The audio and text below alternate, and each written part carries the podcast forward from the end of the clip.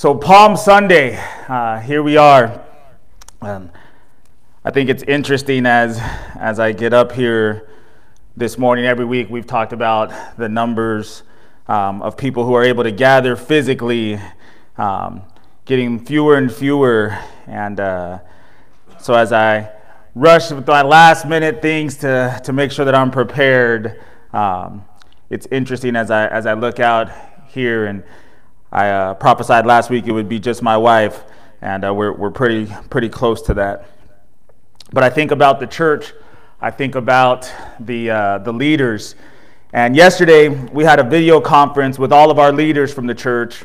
And uh, I want to say that it's never been easier to get everyone together, and people logged in early to our video conference, and people were engaged, and Nobody complained about time. It was supposed to be an hour, hour and a half. It was two hours, and people were still there. When we finished and we, we tried to shut down the meeting, people would not log off. It's, uh, it's interesting right now that people want to gather, uh, people want to serve, people want to talk, they want to be engaged. Uh, the servants who were tired in many cases are longing for that feeling now of the fatigue that comes along with uh, serving the Lord, right? We miss it now when, when many of us can probably testify that there were times where we felt uh, we really wanted a break or an extended break. Anyhow, as we talked and prayed on this meeting, one of the things I shared with the group is that they are all essential. Every country around the world, uh, and here in the U.S., our federal, our state, um, our local governments have decided who and what is essential. The essentials are allowed to keep working, they're allowed to keep serving, and they've actually been asked to keep things running in our country, and that's what makes them essential. The essentials range from our doctors and our nurses uh, to our supermarket clerks to our gas station attendants. Uh, there's quite a few people that have made this list of, of being essential. These essentials are privileged, right? They get to go outside. They get to uh, continue to work and uh, earn a living. They get to uh, continue to meet the needs of people. But they're not just privileged, they're also at risk because they're actually exposed um, to people and they're actually in danger by the very people that they're out there to, uh, to serve and to keep uh, uh, able to live, right? And a lot of times they're even uh, in danger from the people that they're essential and serving with, right? So you see multiple nurses or multiple doctors uh, in a hospital. They're exposed to the people, which is dangerous for them, and then they're exposed to each other, right? They go home and they're, they've been exposed to other people, right? At the same time, governments have decided that some people's roles in society are not essential and that ultimately we can do without them indefinitely if we have to. Think about that for a minute. When I spoke with our leaders yesterday, I reminded them that the church cannot do without them. Each of their roles has always been deemed essential in the eyes of the Lord. Ministry was never about what they could do during the hours that the church is actually open. So, one of the things I'm grateful for is that here in our church, I feel like for a long time we've been able to do that, to preach and to teach and to have courses that remind people that if you are a leader, if you are in ministry, you are essential. It doesn't matter if you're part of the cleaning ministry or if you're part of the pastoral ministry that does teaching and preaching. We all have a responsibility for the growth and the development of the members of the church. General Motors has been asked in the US to stop making cars and to start making ventilators. That's because the nation needs the big and the strong, like GM, to adapt to our nation's current needs. So, similarly, in the church, our cleaning crew is no longer cleaning the church, but they should be checking on our members, giving them advice on maybe how to disinfect their homes, right? They've got to adapt and they've got to be ready to keep uh, meeting the needs of the people, right? They should be talking to the unsaved. I could picture somebody that used to be involved in coming on the weekends and cleaning the church. And, and uh, during this season, they're around friends or around family, unsaved folks. And maybe they should be talking to them and telling them things like, hey, all these years that I've been going to the church, and I've been in there with a small group of people when nobody else is there, and we've been cleaning. You know, it's funny how right now with the coronavirus, we're fighting this invisible killer, and that's a lot like what I do when I clean the church, when I do my ministry. I'm fighting against this invisible killer, the devil. I'm preparing myself uh, to protect myself and to protect others, right? You're still essential. You still have a role that needs to be played. Right now, the leaders in the church are the big and the strong, like General Motors, when it comes to the kingdom of God. Our King is calling on us to adapt and to continue to meet the needs of God's people. This doesn't mean that leaders are better than others. It doesn't mean that uh, leaders are immune um, uh, to the difficulties of this life, right? It just means that God has called and chosen and developed them in such a way that they're equipped and empowered to do what they've been called to do. So the president didn't ask me to make ventilators. I'm not equipped or empowered, and I haven't been developed in a way that would make me able to adapt and meet that need uh, in the country. And at the same time, the Lord isn't calling GM to proclaim the truth of the sovereignty of God. He's not calling GM to uh, continue to invest financially into the kingdom. He's not calling GM to keep considering the homeless and the hungry right now. And he's not calling GM to teach people how to pray that may have only been praying when they would come into church services. And now they need to know more than ever. The Lord's calling leaders and the Lord's calling Christians to remember that we are and we always have been essential. If Christians and especially leaders in the churches are waiting for the churches to open back so that we can get back to business as usual, my prayer is that the doors would stay closed because business as usual was never what Jesus intended for his church. If that's what we're waiting for, if that's what we're looking forward to, if we're talking about we can't wait, we wish it would have opened back up by Easter, or, or we can't wait till we can go back into those buildings, uh, I think we've missed something. What we're seeing from our medical professionals right now around the world is closer to what Jesus has called us to as Christians than anything else. Church attendance, learning how to give, um, growing in stability, growing in comfort, growing in maturity, that's not where it's at when it comes to the church. But what the church does in this season is going to show whether or not we understand what it really means to be the bride of Christ. And the world is going to look back and a declaration is going to be made. Either, either the world will say after this that the church is essential, or the world will say, I knew we could do without the church, and they're non essential. People who don't drive American cars, they may have personal feelings about GM, but they're going to look back and they're going to put their personal feelings aside and they're going to say GM is the real deal. They proved to be more than just car salesmen. When we needed them most, they were able to adapt and change and provide ventilators and save lives. So, after this critical time, I hope that non believers that may have personal feelings about the church and about God, I hope that the church is able to show them that uh, we truly are the real deal.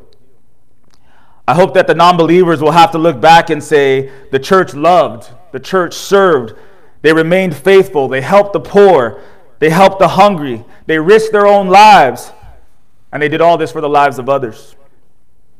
I think it's critical moments in history that have this increased potential for impact.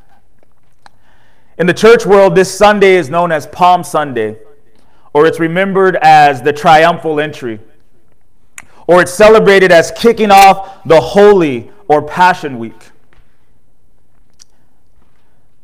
This week was a critical moment in history, in the history of the kingdom of God, and the impact of Jesus during this last week before his death and resurrection is still being felt uh, worldwide. So this year, what I've done is I've titled the message Essential Sunday. And we're going to look at what Jesus showed us was essential in the last days leading up to his crucifixion. So I want to pray. Lord, I thank you for this opportunity to be alive during this season, during this moment.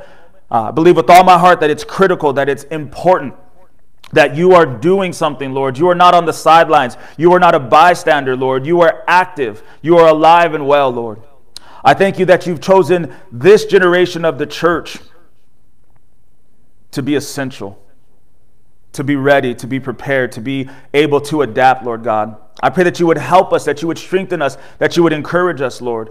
When we plan to be able to gather, we plan to be in our churches, we plan to have Easter celebrations, Lord God. When all those plans are removed, Lord, I pray that it's still your heart and your blood that's coursing through our veins, Lord, empowering us, strengthening us, directing us, Lord, to be used for your glory and for our good, Lord. I pray that we would have an impact in the world, Lord, that the church would be strengthened, that the church would grow, Lord, but also that those that don't know you yet would come out of this moment, this season, this critical time in the world, Lord, more aware of who you are, seeing you perhaps more clearly, hearing your voice maybe for the first time, Lord God. I believe with all my heart you want to use the church, Lord, to be that driving force. Would you have your way over this message? Would you have your way over my words, Lord God? Those who are here and those who are gathering in their homes, Lord, would you just meet us where we are? We love you. We need you, Lord in many ways now more than ever. Have your way as we remember the things that you've done and the things that you've said. In Jesus' name we pray. Amen. Amen. So, like I said, Palm Sunday is focused on this triumphal entry. But what I'd like to do is paint a picture or draw your attention to all the things that are happening around and leading up to this triumphal entry. So maybe as you listen, you can imagine being a part of each of these different moments or these events that took place. And I want you to think about it as if you were part of these actual groups. You were there in the moment with Jesus. So I love when movies do this. Uh, they do these flashback scenes or fast forward scenes where everything speeds up and they show you this, this scene from the beginning of the movie, right? And then you're able to remember, oh, yeah, that happened. He, he was in that building. And then it'll fast forward really quick and it'll take you to the middle of the movie. And you'll be able to say, oh, that's right. I, I forgot about that part. And the whole point is then when you get back to this critical moment or to this end of the movie, right, it makes everything come together. It makes it all make more sense for you. And that's kind of what uh, I want to try to do this morning for our Essential Sunday, Palm Sunday service. So let's practice. I want you to picture Adam and Eve. They're in the garden. It's beautiful. It's more green than you've ever seen. It's got more beautiful plants and flowers than you've ever seen in your life. And there's Adam and there's Eve. And then here comes the serpent, right? And he he uh he tricks them and they end up eating this forbidden fruit from the forbidden tree, right? And all of a sudden sin comes into the world. Now fast forward, make that noise in your mind. fast forward.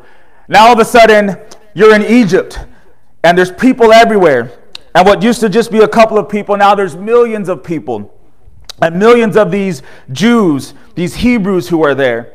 And all of a sudden, you see this man, Moses, coming onto the scene, and he's proclaiming that these are God's people and they need to be let go. And he's prepared these people that, that in this next night they're going to be leaving out of Egypt. And you see this scene where all these people are uh, slaying lambs as, a, as an offering and they're painting it over the doorpost of their homes. You fast forward again. All of a sudden, you're in this house, and, and it's, it's strange the way that it looks, and it's kind of dark, and, and all of a sudden, you see some things. There's, there's some animals around. And you're like, okay. And then all of a sudden, you're looking closer, and there's, there's a man, and, and then there's a woman that you can see there as well. And next thing you know, your, your focus is, is drawn, and your attention is drawn, and there seems to be this manger, and there's a little baby in there. And you can almost hear the words being proclaimed that uh, a child is born unto us, that he takes away the sins of the world. And you're thinking about that scene back in Adam and Eve. And then you're, you're thinking about he's the Lamb of God who takes away the sins of the world. And all of a sudden you're thinking about that scene of Moses and you're realizing who this child is and what God is doing in this very moment. And it's all beginning to make sense and become clear that you can see the picture.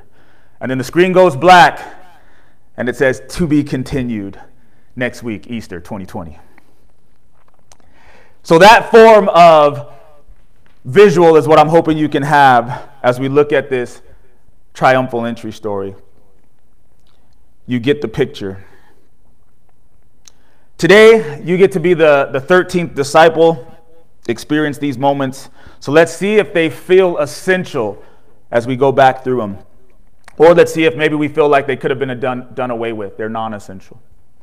So, scene number one, we're going to Jerusalem. This is Matthew chapter 21, verse 1. And we're going to read through verse 11. Matthew 21, 1 through 11. Now, when they drew near Jerusalem and came to Bethphage at the Mount of Olives, then Jesus sent two disciples, saying to them, Go into the village opposite you, and immediately you will find a donkey tied and a colt with her. Loose them and bring them to me. And if anyone says anything to you, you shall say, The Lord has need of them, and immediately he will send them. All this was done that it might be fulfilled, which was spoken by the prophet, saying, Tell the daughter of Zion, Behold, your king is coming to you, lowly and sitting on a donkey, a colt, the foal of a donkey. So the disciples went and did as Jesus commanded them. They brought the donkey and the colt, laid their clothes on them, and said and set him on them. And a very great multitude spread their clothes on the road. Others cut down branches from the trees and spread them on the road. Then the multitudes who went before and those who followed cried out, saying, Hosanna to the Son of David! Blessed is he who comes in the name of the Lord! Hosanna in the highest! And when he had come into Jerusalem, all the city was moved, saying, Who is this? So the multitude said, This is Jesus, the prophet from Nazareth of Galilee. So, this whole triumphal entry, uh, essential uh, scene, is it essential? Or could we do without this story? Does it seem really all that important? Jesus has come into Jerusalem many times throughout his life. When we go back uh, uh, right after his birth, it tells us that when he was 12, he was in Jerusalem for the Passover. So we get this picture that every year he's been to Jerusalem, at least once a year for these festivals, multiple times probably. And then during his three years of ministry, we know that consistently he was going up to Jerusalem, up to Jerusalem, found in the temple, teaching, doing certain things. So, how is this time any different than any of those other times? Why is this time important or maybe essential? I want to draw our attention to verse 4 and verse 9.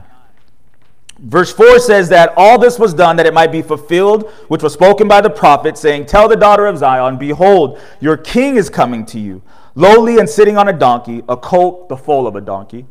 And verse 9 says, Then the multitudes who went before and those who followed cried out, saying, Hosanna to the Son of David! Blessed is he who comes in the name of the Lord! Hosanna in the highest. So, what we have here are details that don't initially mean that much to us but to the people who were there and the people who lived in that day, this was part of a very familiar song, and it's a scene from a very familiar prophecy that they all would have known. So, this prophecy, Zechariah chapter 9, verse 8, it reads this way Zechariah says, I will camp around my house because, because of the army, because of him who passes by and him who returns. No more shall an oppressor pass through them. For now I have seen with my eyes. Rejoice greatly, O daughter of Zion. Shout, O daughter of Jerusalem. Behold, your king is coming to you. He is just and having salvation. He's lowly and riding on a donkey, a colt, the foal of a donkey. I will cut off the chariot from Ephraim and the horse from Jerusalem. The battle bow shall be cut off, and he shall speak peace to the nations. His dominion shall be from sea to sea and from the river to the ends of the earth.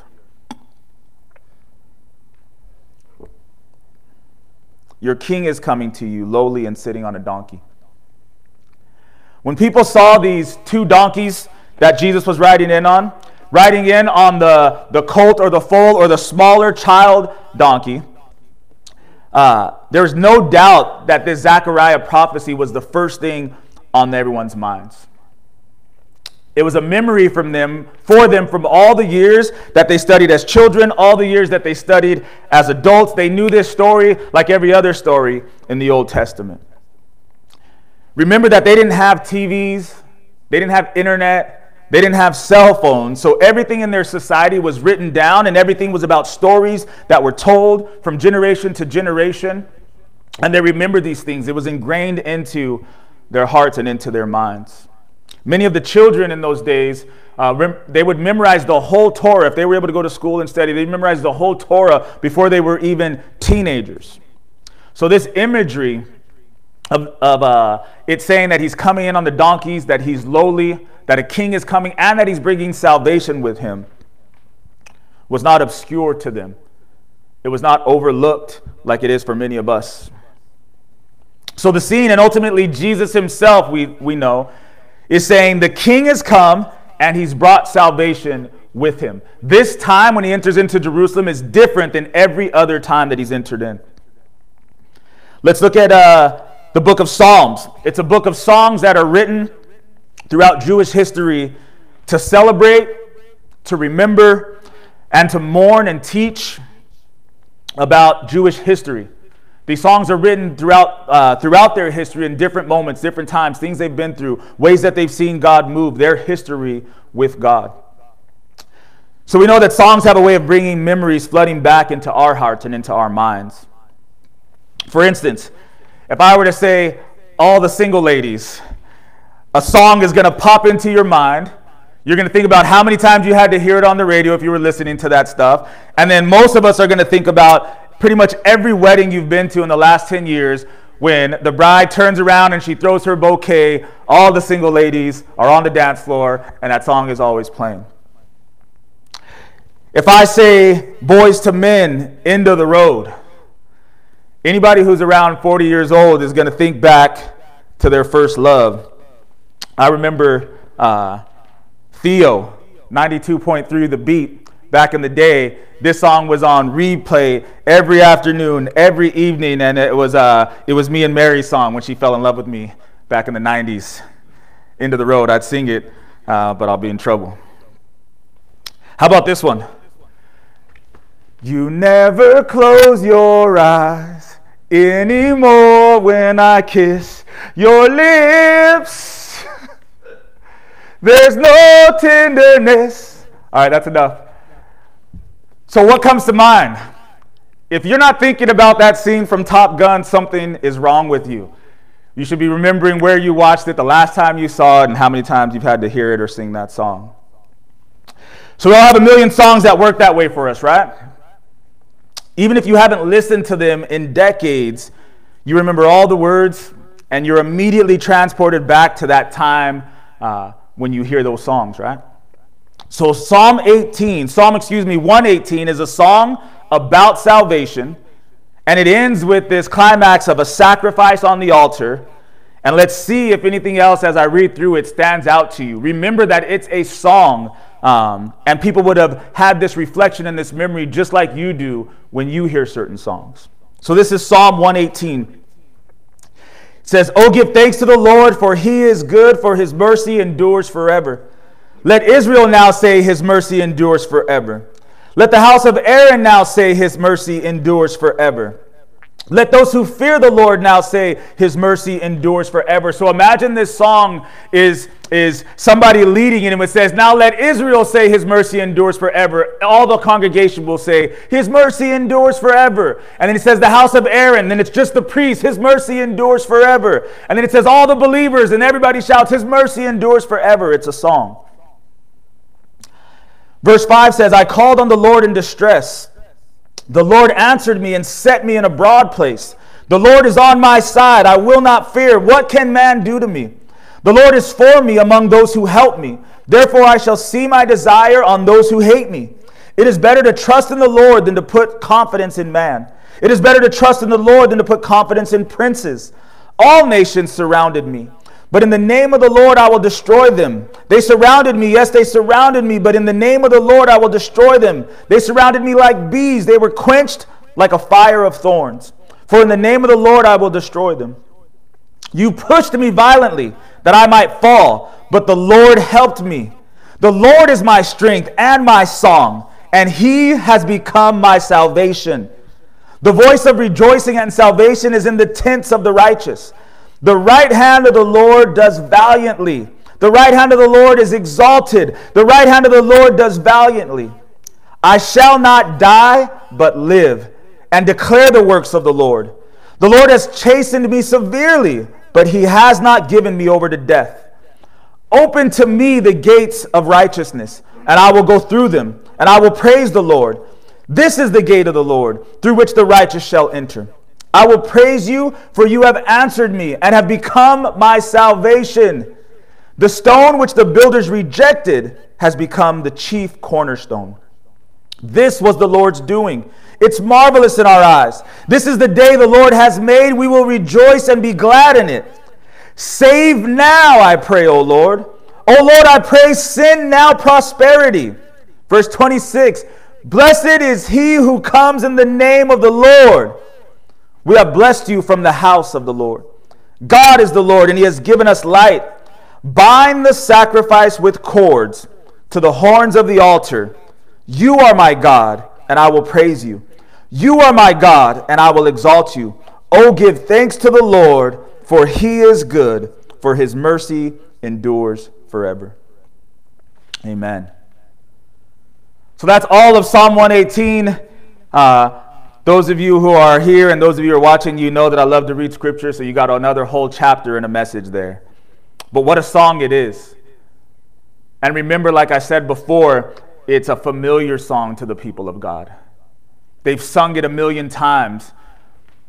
Maybe this happens to you where you have an old song that you remember singing and you remember loving the song. But as you get older, as you grow and as you mature, when you hear the song again, you actually are able to recognize and identify things in the song that you didn't even know what it meant because you were just a kid. But now that you're grown, you're like, oh, I don't know if I should have been singing that. In many ways, Psalm 118 is that way. They, they knew why they were singing it at the time, and there was this celebration about these, these deliverance moments, this saving grace of God, this defeating of enemies. But now, when you fast forward to Jesus in this triumphal entry, all of a sudden this song takes on a greater meaning. And they're singing it, Blessed is he who comes in the name of the Lord in a new light and in a new way. So now we know, and everyone in Jerusalem knew that Palm Sunday was about the king. It was about the king announcing his arrival and proclaiming that he has brought salvation with him. Remember that Jesus, for three years, has been setting this table for this moment with every word that he said, every place that he taught, every person that he healed, every group that he fed. He was setting the table for this moment. In the previous three years leading up to this, what would he do? He would, he would do some miracle, do something amazing, touch somebody's life, and he'd say, Don't tell anybody who I am. Go, go back to your house, just don't sin anymore. Go, go to the church and do what they've told you to do. Be faithful. He kept trying to, to minimize this proclamation of who he really is and what he came to do. But now, he's allowing the multitude to worship him. Now he comes in with this visual sign of him on the donkey saying, Your king has come and he's come with salvation. He's allowing people to sing this song of salvation and deliverance and a sacrifice that's being made for him. And he's not telling them, Be quiet. He's not telling them, Keep this to yourself. He's not trying to, uh, to avoid this or evade it. He's coming in himself and saying, Yes, the king has arrived. Yes, salvation is coming with me. Yes, a sacrifice still has to be made. So when directors shoot a movie, they often have several cameras at the same moment on the same scene so that you can get it from different perspectives, different angles. So we looked at Matthew's uh, angle of this triumphal entry. I want to quickly look at Luke's angle from Luke chapter 19, verse 33. It says, But as they were loosing the colt, the owners of it said to them, Why are you loosing the colt? And they said, The Lord has need of him. Then they brought him to Jesus. And they threw their own clothes on the colt, and they set Jesus on him. And as he went, many spread their clothes on the road. Then, as he was now drawing near the descent of the Mount of Olives, the whole multitude of the disciples began to rejoice and praise God with a loud voice for all the mighty works they had seen, saying, Blessed is the King who comes in the name of the Lord peace in heaven, and glory in the highest. And some of the Pharisees called to him from the crowd, Teacher, rebuke your disciples. But he answered and said to them, I tell you that if these should keep silent, the stones would immediately cry out. Now, as he drew near, he saw the city and wept over it, saying, If you had known, even you, especially in this your day, the things that make for your peace. But now they're hidden from your eyes. For days will come upon you when your enemies will bind an embankment around you, will build an embankment around you, surround you and close you in on every side, and level you and your children within you to the ground. And they will not leave in you one stone upon another, because you did not know the time of your visitation. A couple amazing things happening here. Jesus says, again, the, the Pharisees say to him, Rebuke your disciples. The, the Pharisees, get this, the Pharisees know what they're singing that he's a king and that he's bringing salvation with him. And the Pharisees are saying, Rebuke your disciples.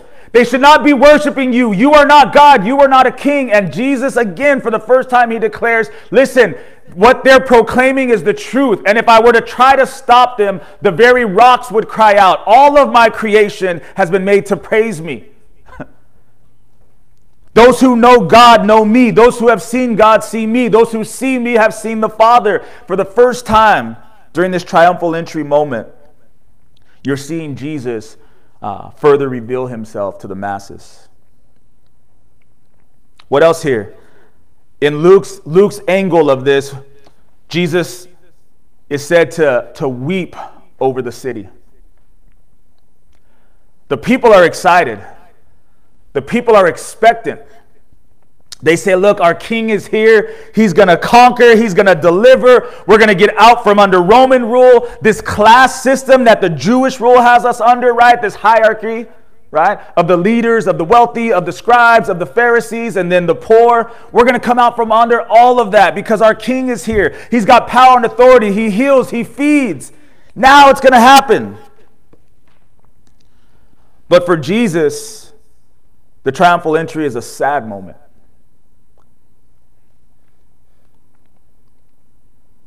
Jesus isn't sad because he's going to be crucified soon. Jesus is sad because his people, God's people, are not prepared for the moment they find themselves in. Again, I, I, think about it with the moment God's people find ourselves in right now. Are we prepared? Are we essential? Do we understand it? Do we see it? Jesus is crying. Imagine uh, the scriptures always tell us that you're going up to Jerusalem because it's a city on a hill, right? So imagine Jesus takes this journey from Jericho, where we found him a while ago, and he goes up to Jerusalem. He gets to the Mount of Olives, right? And he's got to come down to Jerusalem, but he looks over and sees the whole city. The people are screaming, the people are shouting, they're celebrating, and he's crying. He's saying, My people have no idea who I am, really who I am. They're not prepared for what's going to come next he says, your king, your king is here, but I'm not going to get you out of Roman rule right now. I'm not going to get you out of this class system right now. What's actually going to happen is physically things are going to get much worse for you before they get better. And he's weeping because they don't see it and they don't understand it, because they don't understand the scriptures. That Psalm 118 song that they're singing Remember that it, it, had that portion where it said, bind the sacrifice to the altar, tie it upon the, uh, upon the altar. Jesus is like, you guys know the song, but you didn't, you didn't follow it all the way to the end. I've still got to go to the cross. There's going to be trials and tribulations to follow. This moment has come upon them, as the Bible says, like a thief in the night, and they were not ready. So, scene number one is here in Jerusalem around this, this triumphal entry moment. We're going to rewind to scene number two. Before the triumphal entry, they find themselves in Jericho. This journey to Jerusalem actually starts in this, in this week here in Jericho, and everyone's making their way to Jerusalem for the Passover, like we talked about. Remember that preview earlier in the service, right? Moses, the, the blood over the doorpost, the, the angel of death passes over all the children of Israel. That's the first Passover that's leading us to um, Easter, leading us to this triumphal entry in the Passion Week. So Jesus sets out from Jericho. Uh, and this idea is that it's a reminder of all the things that God has done for Israel. Jericho's so significant, right? You come out of Egypt, you go into the wilderness, you come up against something like Jericho fortified that your armies and your planning and your skills can do nothing to give you victory. God has to come again after He's already saved you and then to give you the promised land, right? So that's where they find ourselves. I think it's essential. I think it's important. I think it's significant where they are in this, in this scene here. It's uh, this moment where God's going to declare not only what he's done in the past, but what he's about to do in the future. So something inter- interesting happens on this road as they're coming into to Jericho on their way to Jerusalem. This is Luke chapter 18, verse 31. It says, Then Jesus took the twelve aside and said to them, Behold, we're going up to Jerusalem and all things that are written by the prophets concerning the Son of Man will be accomplished. For he will be delivered into the hand of the Gentiles, and he will be mocked and insulted and spit upon.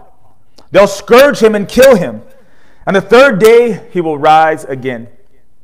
But they understood none of these things. This saying was hidden from them, and they did not know the things which were spoken. Then it happened as he was coming near Jericho that a certain blind man sat by the road begging, and hearing a multitude passing by, he asked what it meant. So they told him that Jesus of Nazareth was passing by.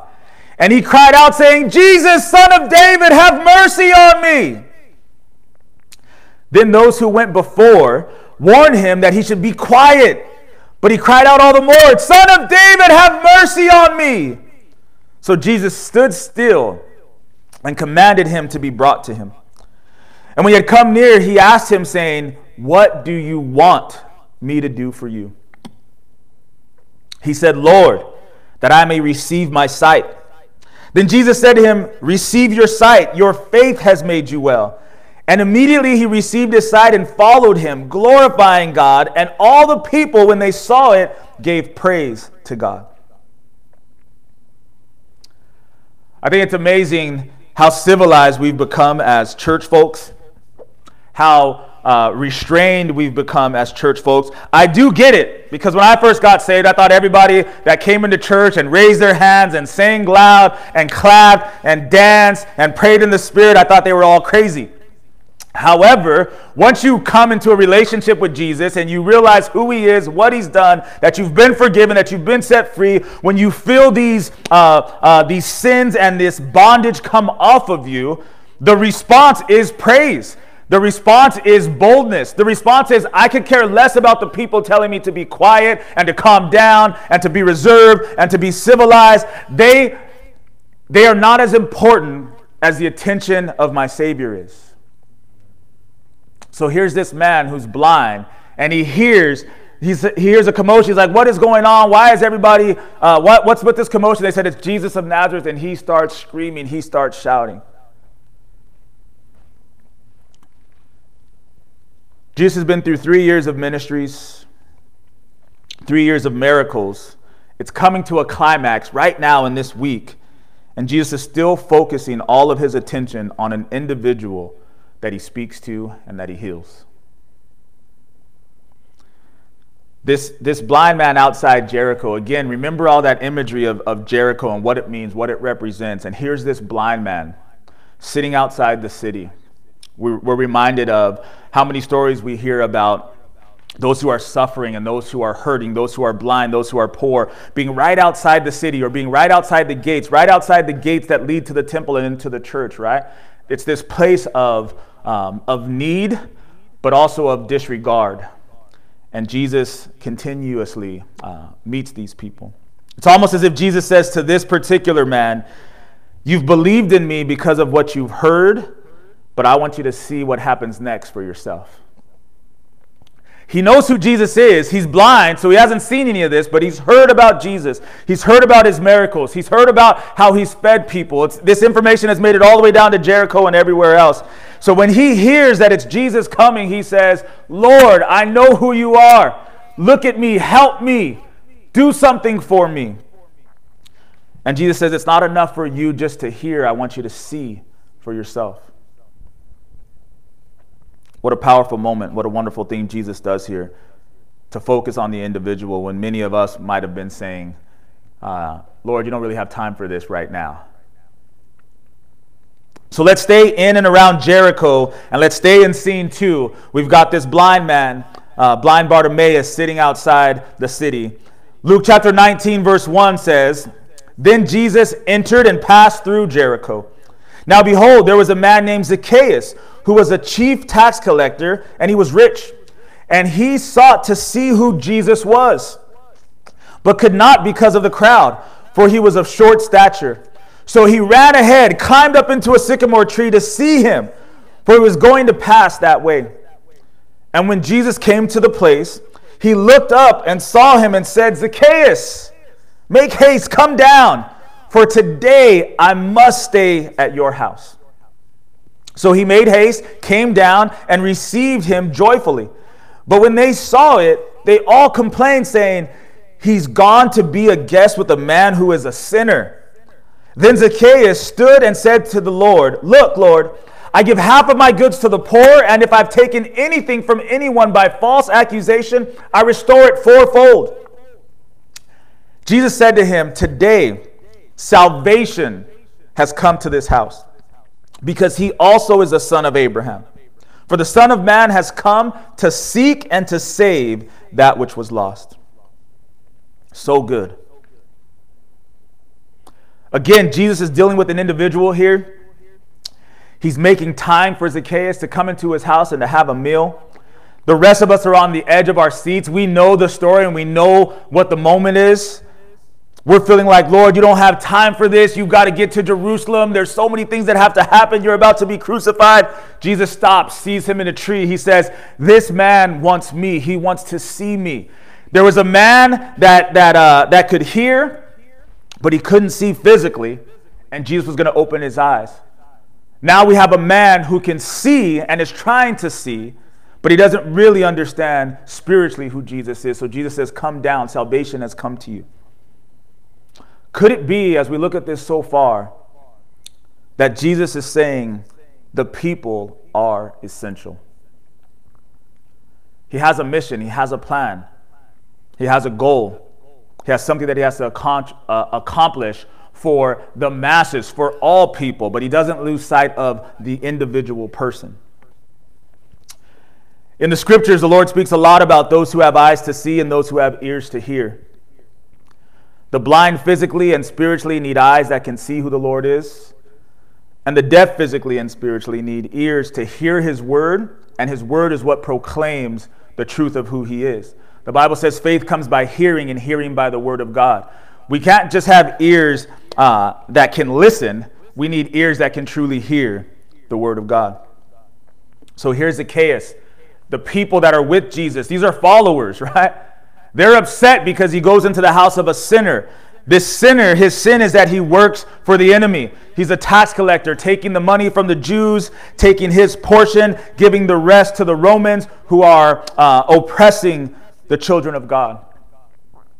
And they say, Why would you go into his house? Why would you, why would you eat with this sinner? Over and over, Jesus has been teaching them, uh, I came for the sick.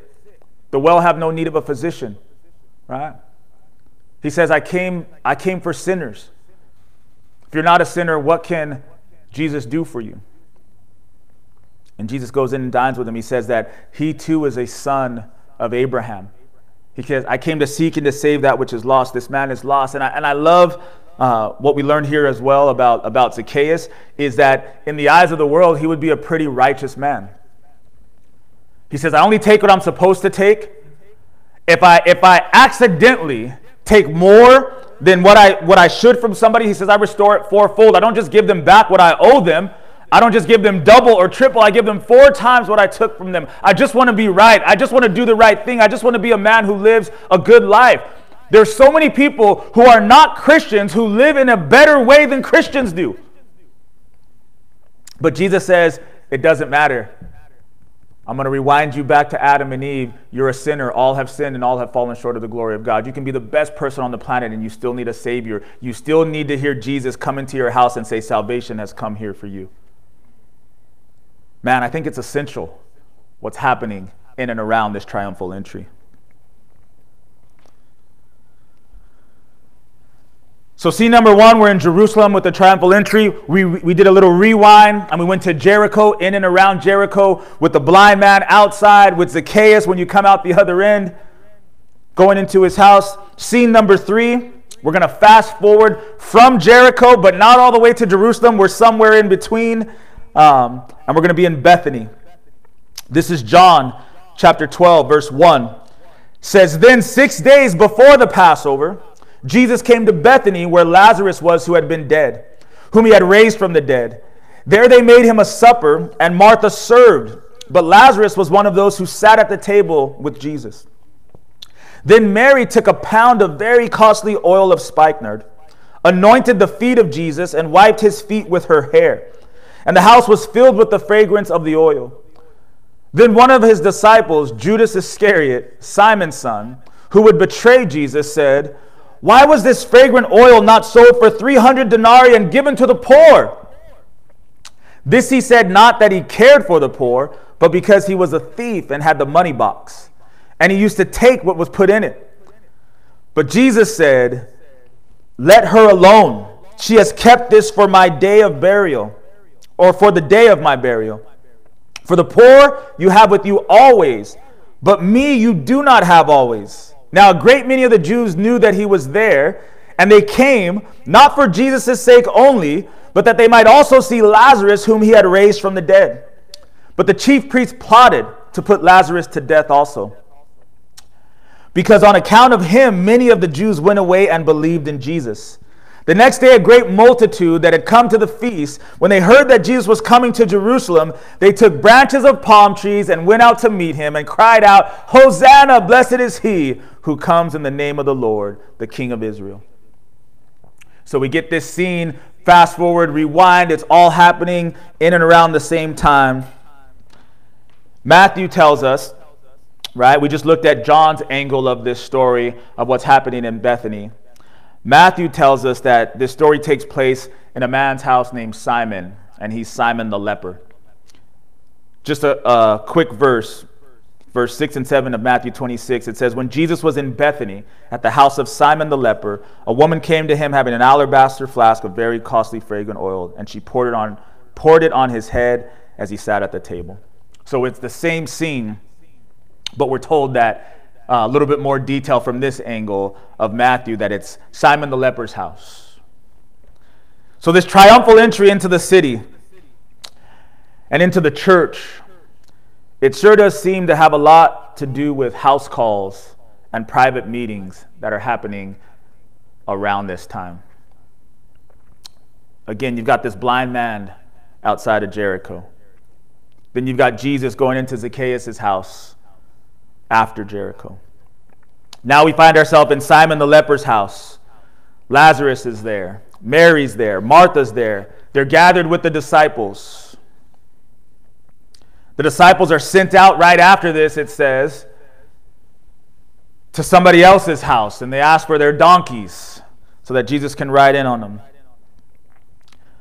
The point that I'm trying to, to drive home this morning is that the individuals seem to be essential to the story, and they seem to be the major focus of Jesus. He's making time for them. He's still teaching them. He's still ministering to them before he goes to the church, before he goes to the masses to reveal himself and to straighten some things out for the church and for the masses. He spends time with the individuals further, further revealing himself and straightening things out for them. Jesus reminds Simon, this leper, that yes, I healed you, but I must still come in and dine with you over and over and over again. One of the issues I think that has perpetuated with Christians is we love the salvation moment. We love the healing, the, forgive- the forgiveness, the deliverance that we experience. I remember being healed from a, uh, an addiction to, uh, to drugs in one day. I remember the feeling of sin coming off of my shoulders in one moment. And we love that. It's like the leper being healed in that moment. But what God desires is not just that moment. He says, I want to come back into your house. I want to come and dine with you again and again and again. And we see that in this critical moment uh, leading up to the triumphal entry. as Jesus finds himself back at Simon the leper's house. How many people have been touched by God, healed by God, loved by God, forgiven by God, but now there's no room for God? This, this may be the same leper uh, that cried out, Jesus, if you're willing, you can cleanse me. And the scriptures say that Jesus says, I am willing. He reached out and touched him. We've talked about that so many times. And here he is in, in that house. And in Simon the leper's house, he didn't just say, uh, Now I'm healed. Now I can go back to society. Now I can go back to my family. Now I can go back and do what I really want to do with my life. Where does he find himself? He's got other believers in his house gathered. So Jesus also sits with Lazarus that he raised from the dead. And he says to Lazarus, There's more than being born again. You have to live a new life, right? He's still revealing and he's still discipling, he's still teaching. He says, Look, I took you out of the grave. You have been in there four days already. You were born again, raised in newness of life. And it's not enough for me to just say, Okay, take that gift and go with it. Now he's back in his house and they're fellowshipping, and there's more that he needs to teach him about living the resurrection life. Jesus continues to disciple Mary and Martha. He continues to teach them about the difference between service and sacrifice and surrender. You remember the story where he, he says, Martha, Martha, what are you doing? You're all about service when you should be about surrender and spending time with me. Remember uh, when Lazarus was dead and in the tomb, Jesus is telling Mary and Martha, He's like, I'm the resurrection, I'm the life. They're like, Yeah, we understand. He's going to be raised in, in, in, into heaven with you when, you when you enter into your kingdom. But if you would have been here, he wouldn't have died. He's like, Girls, I got to teach you. It's not just in the future, it's now. I am life, I'm the source of life. So here he is, he's not done yet. In his last week, what does he do? He's sitting there with them, and they're beginning to get it more and more. Martha serving in a different heart, and Mary is here surrendering what's most valuable to her to pour it over Jesus and to anoint him. And then again, Jesus is teaching his disciples about the importance of moments like this. He says to them something that most of us as Christians uh, is hard for us to fathom. He says, Don't worry about the poor. What? You're going to have them always. You had them yesterday, you have them today, you'll have them tomorrow, but me, you're only going to have for a moment. This is a critical moment. You have an opportunity, you're never going to get this opportunity again. You better focus all of your attention on me. She's not wasting the oil, she saved it for the perfect moment. This is essential. This is a critical moment. This isn't just another week. We don't have another year. Disciples, you got to open your eyes. So I think the triumphal entry is a lot about Bethany and the, the individuals that he meets with here. So let's close with scene number four. We fast forward and we've made it back to Jerusalem where, where the movie started, right? We started in Jerusalem. We did a little rewind to go to Jericho. We're working our way back up. We go through Bethany, this experience here in uh, Simon the leper's house, and now we're fast forwarding again and we're back to current um, with the triumphal entry. We're going to read from Luke 19 to finish up here. Verse 41 Now, as Jesus drew near, he saw the city and wept over it, saying, If you had known, even you, especially in this your day, the things that make for your peace, but now they're hidden from your eyes. Days will come upon you when your enemies will build an embankment around you, surround you, and close you in on every side, and level you and your children within you to the ground, and they will not leave in you one stone upon another, because you did not know the time of your visitation.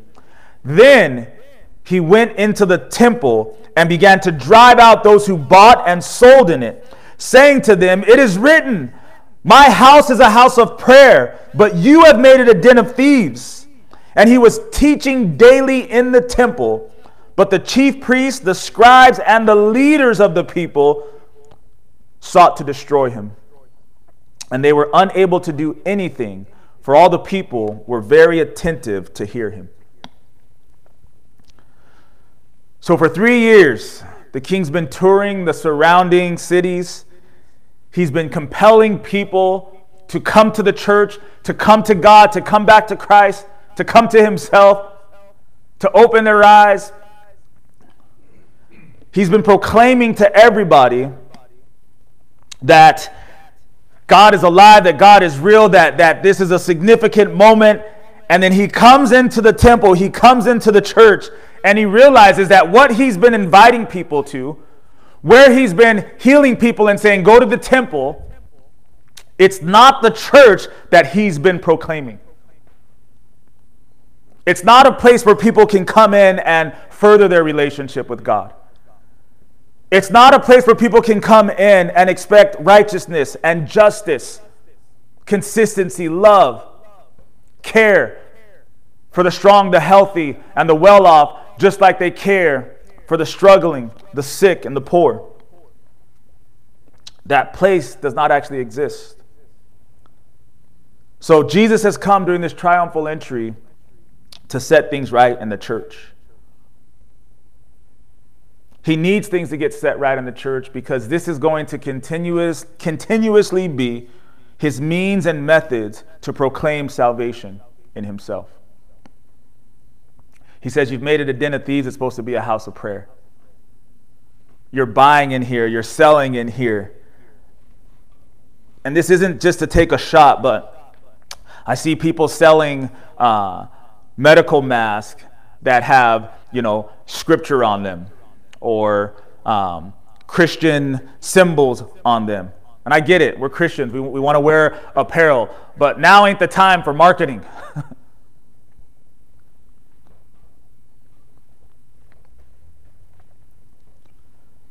Jesus, in, other, uh, in another angle from the other scriptures in the Gospels, it says that he, he comes in and he's angry. It's violent. He's flipping tables, he's kicking people out. One, one of the scriptures says that he makes a cord, a whip out of cords and threads, and begins to drive people out. Seeing Jesus in a new light, maybe, as we read through these scriptures. But why is it so important? Why is this triumphal entry essential? Why is this different than every other time he's, he's come into the temple? He's proclaiming who he is. He's proclaiming that he's God. He's proclaiming that he's bringing salvation. He's proclaiming that he's the king the Father, the Son, the Holy Spirit, they've been planning this celebration ever since that original sin back in the garden with Adam and Eve. This was going to be the moment, and the church, again, this is why he weeps. The church is not prepared. The leaders who are supposed to be caring for the people have made it about themselves and their own benefit. So when the king enters the church, he will rearrange things and he has complete disregard for how others feel about it. I feel like right now, in many ways, that's what God is doing. Look around, the church has been rearranged. And it just seems like as if God says, I don't care how you feel about it, I've got to get some things in order. I don't want you to come back into these churches and into these buildings until you understand what my Father's house is supposed to be. So, is the church today in 2020, in the midst of our critical moment, is the church ready to be essential? I want to encourage you to think about that as you go through this Passion Week. I want to encourage you to think about that as you prepare for Easter. I want to encourage you to think about that as you talk with friends, as you talk with family. As you look at some of the things that I'm seeing out there, God knows that the world is in a, a difficult place right now. But I think it's interesting how, how the world is, is again trying to speak loudly about the faults and the failures and the shortcomings of the church. We were never going to be perfect. That's why we have a perfect king. However, we can do better. We can do better in this season. Is the church ready to be essential? How is that going to happen? It starts with individuals. And I think that's one of the most important messages for today um, as we look at the triumphal entry it wasn't about the big picture of the church. First, it was about the individuals. You need to remember that you are essential. For sure, if you're a leader in the church, you're essential. If you're a Christian anywhere on the planet right now, you're essential. The world cannot do without you. Your family cannot do without you. Your friends cannot do without you. Palm Sunday isn't about longing for getting back to church. It's about the king making house calls to each and every one of us this week.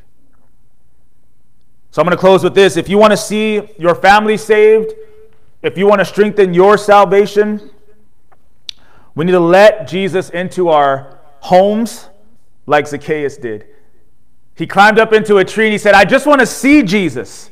I just want to maybe even see him from a distance to be able to say, Hey, everybody, I saw Jesus. But Jesus says, Come down and I want to come into your house today. You don't have time to fix it up. You don't have time to change anything around. As it is, I want to come into your house. I believe that Jesus is saying that to many of us. As you are right now, Jesus is saying, You can't just see me streaming. You can't just see me on posters and on posts. I want to come into your house. That's a triumphal entry. We also need to be healed and raised to life like Lazarus was.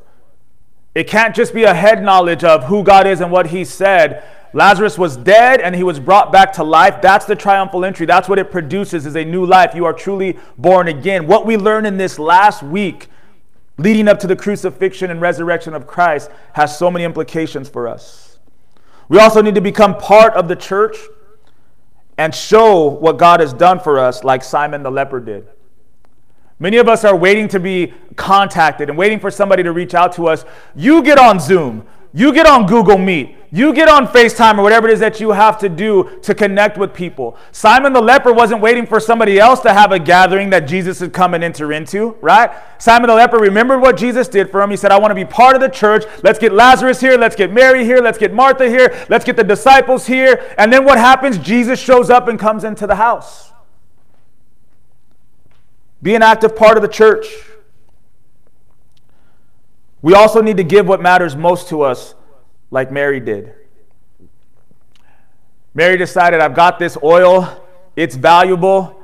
Uh, Judas says that it could have fed 300 people. And to the world, it seems crazy that you would waste that for anointing somebody. But Jesus said she did exactly what she was supposed to do. She took what mattered most to her and she put it into my hands. She literally anointed me with it. What matters most to you right now, and have we placed that back into the hands of Jesus? Are we just worried about uh, the life of our brothers and our sisters, our moms, our dads, our children, our wives, our husbands?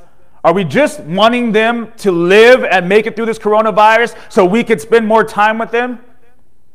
Are we saying, Lord, their life is in your hands. They matter so much to me, but I got to put them in your hands. Lord, please help me, help them. Save them and heal them. And like Martha, find a way to serve. It's not as easy as it used to be, but believe me, there's still a ton of ways that we can serve people in this season. If we can do some of those things as believers, I think what will happen is more people will become believers, and the world will know that the church is still essential that this is a moment that God has prepared us for. He's positioned us for it. He's called us to it. He's empowered us for it. He says, You are going to be able to adapt and meet the needs of the people of my kingdom. Amen. I want to pray.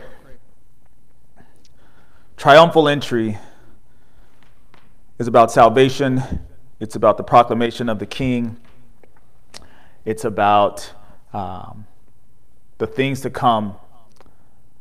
And I want to pray that uh, Jesus wouldn't have to weep over his church in this season. That this would be, in, in some ways, maybe the greatest Easter the world has ever known. So, Lord, we've come to you this morning um, asking you to open our eyes.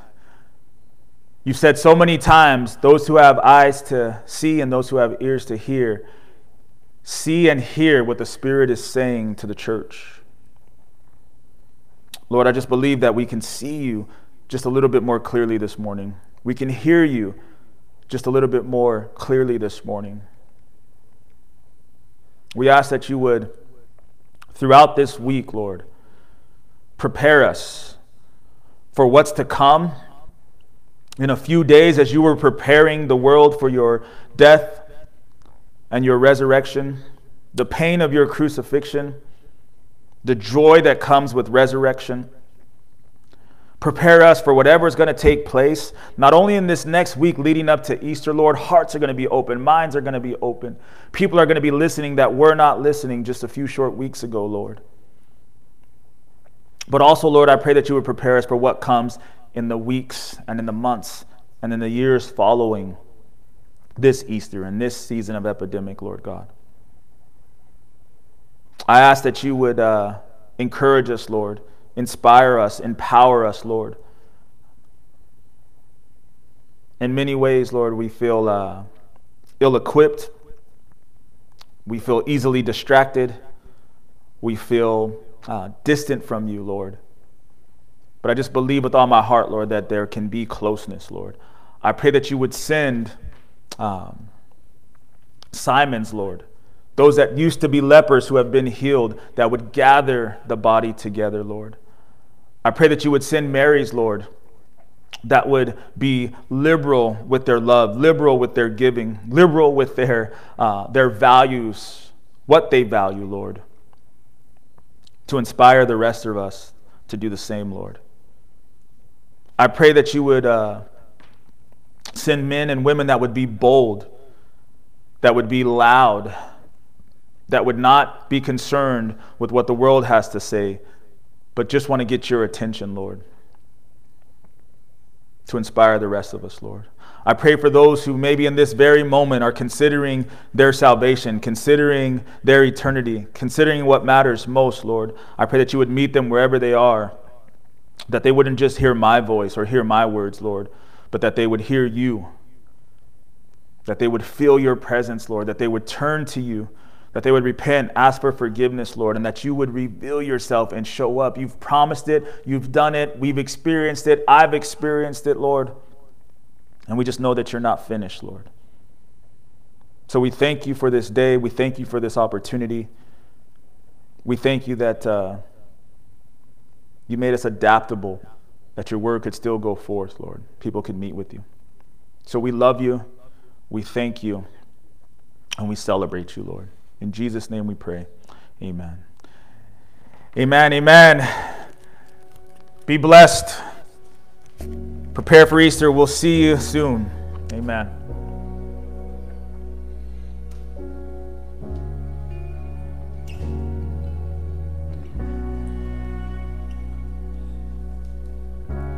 Can go back to the beginning. Can't control what tomorrow will bring. But I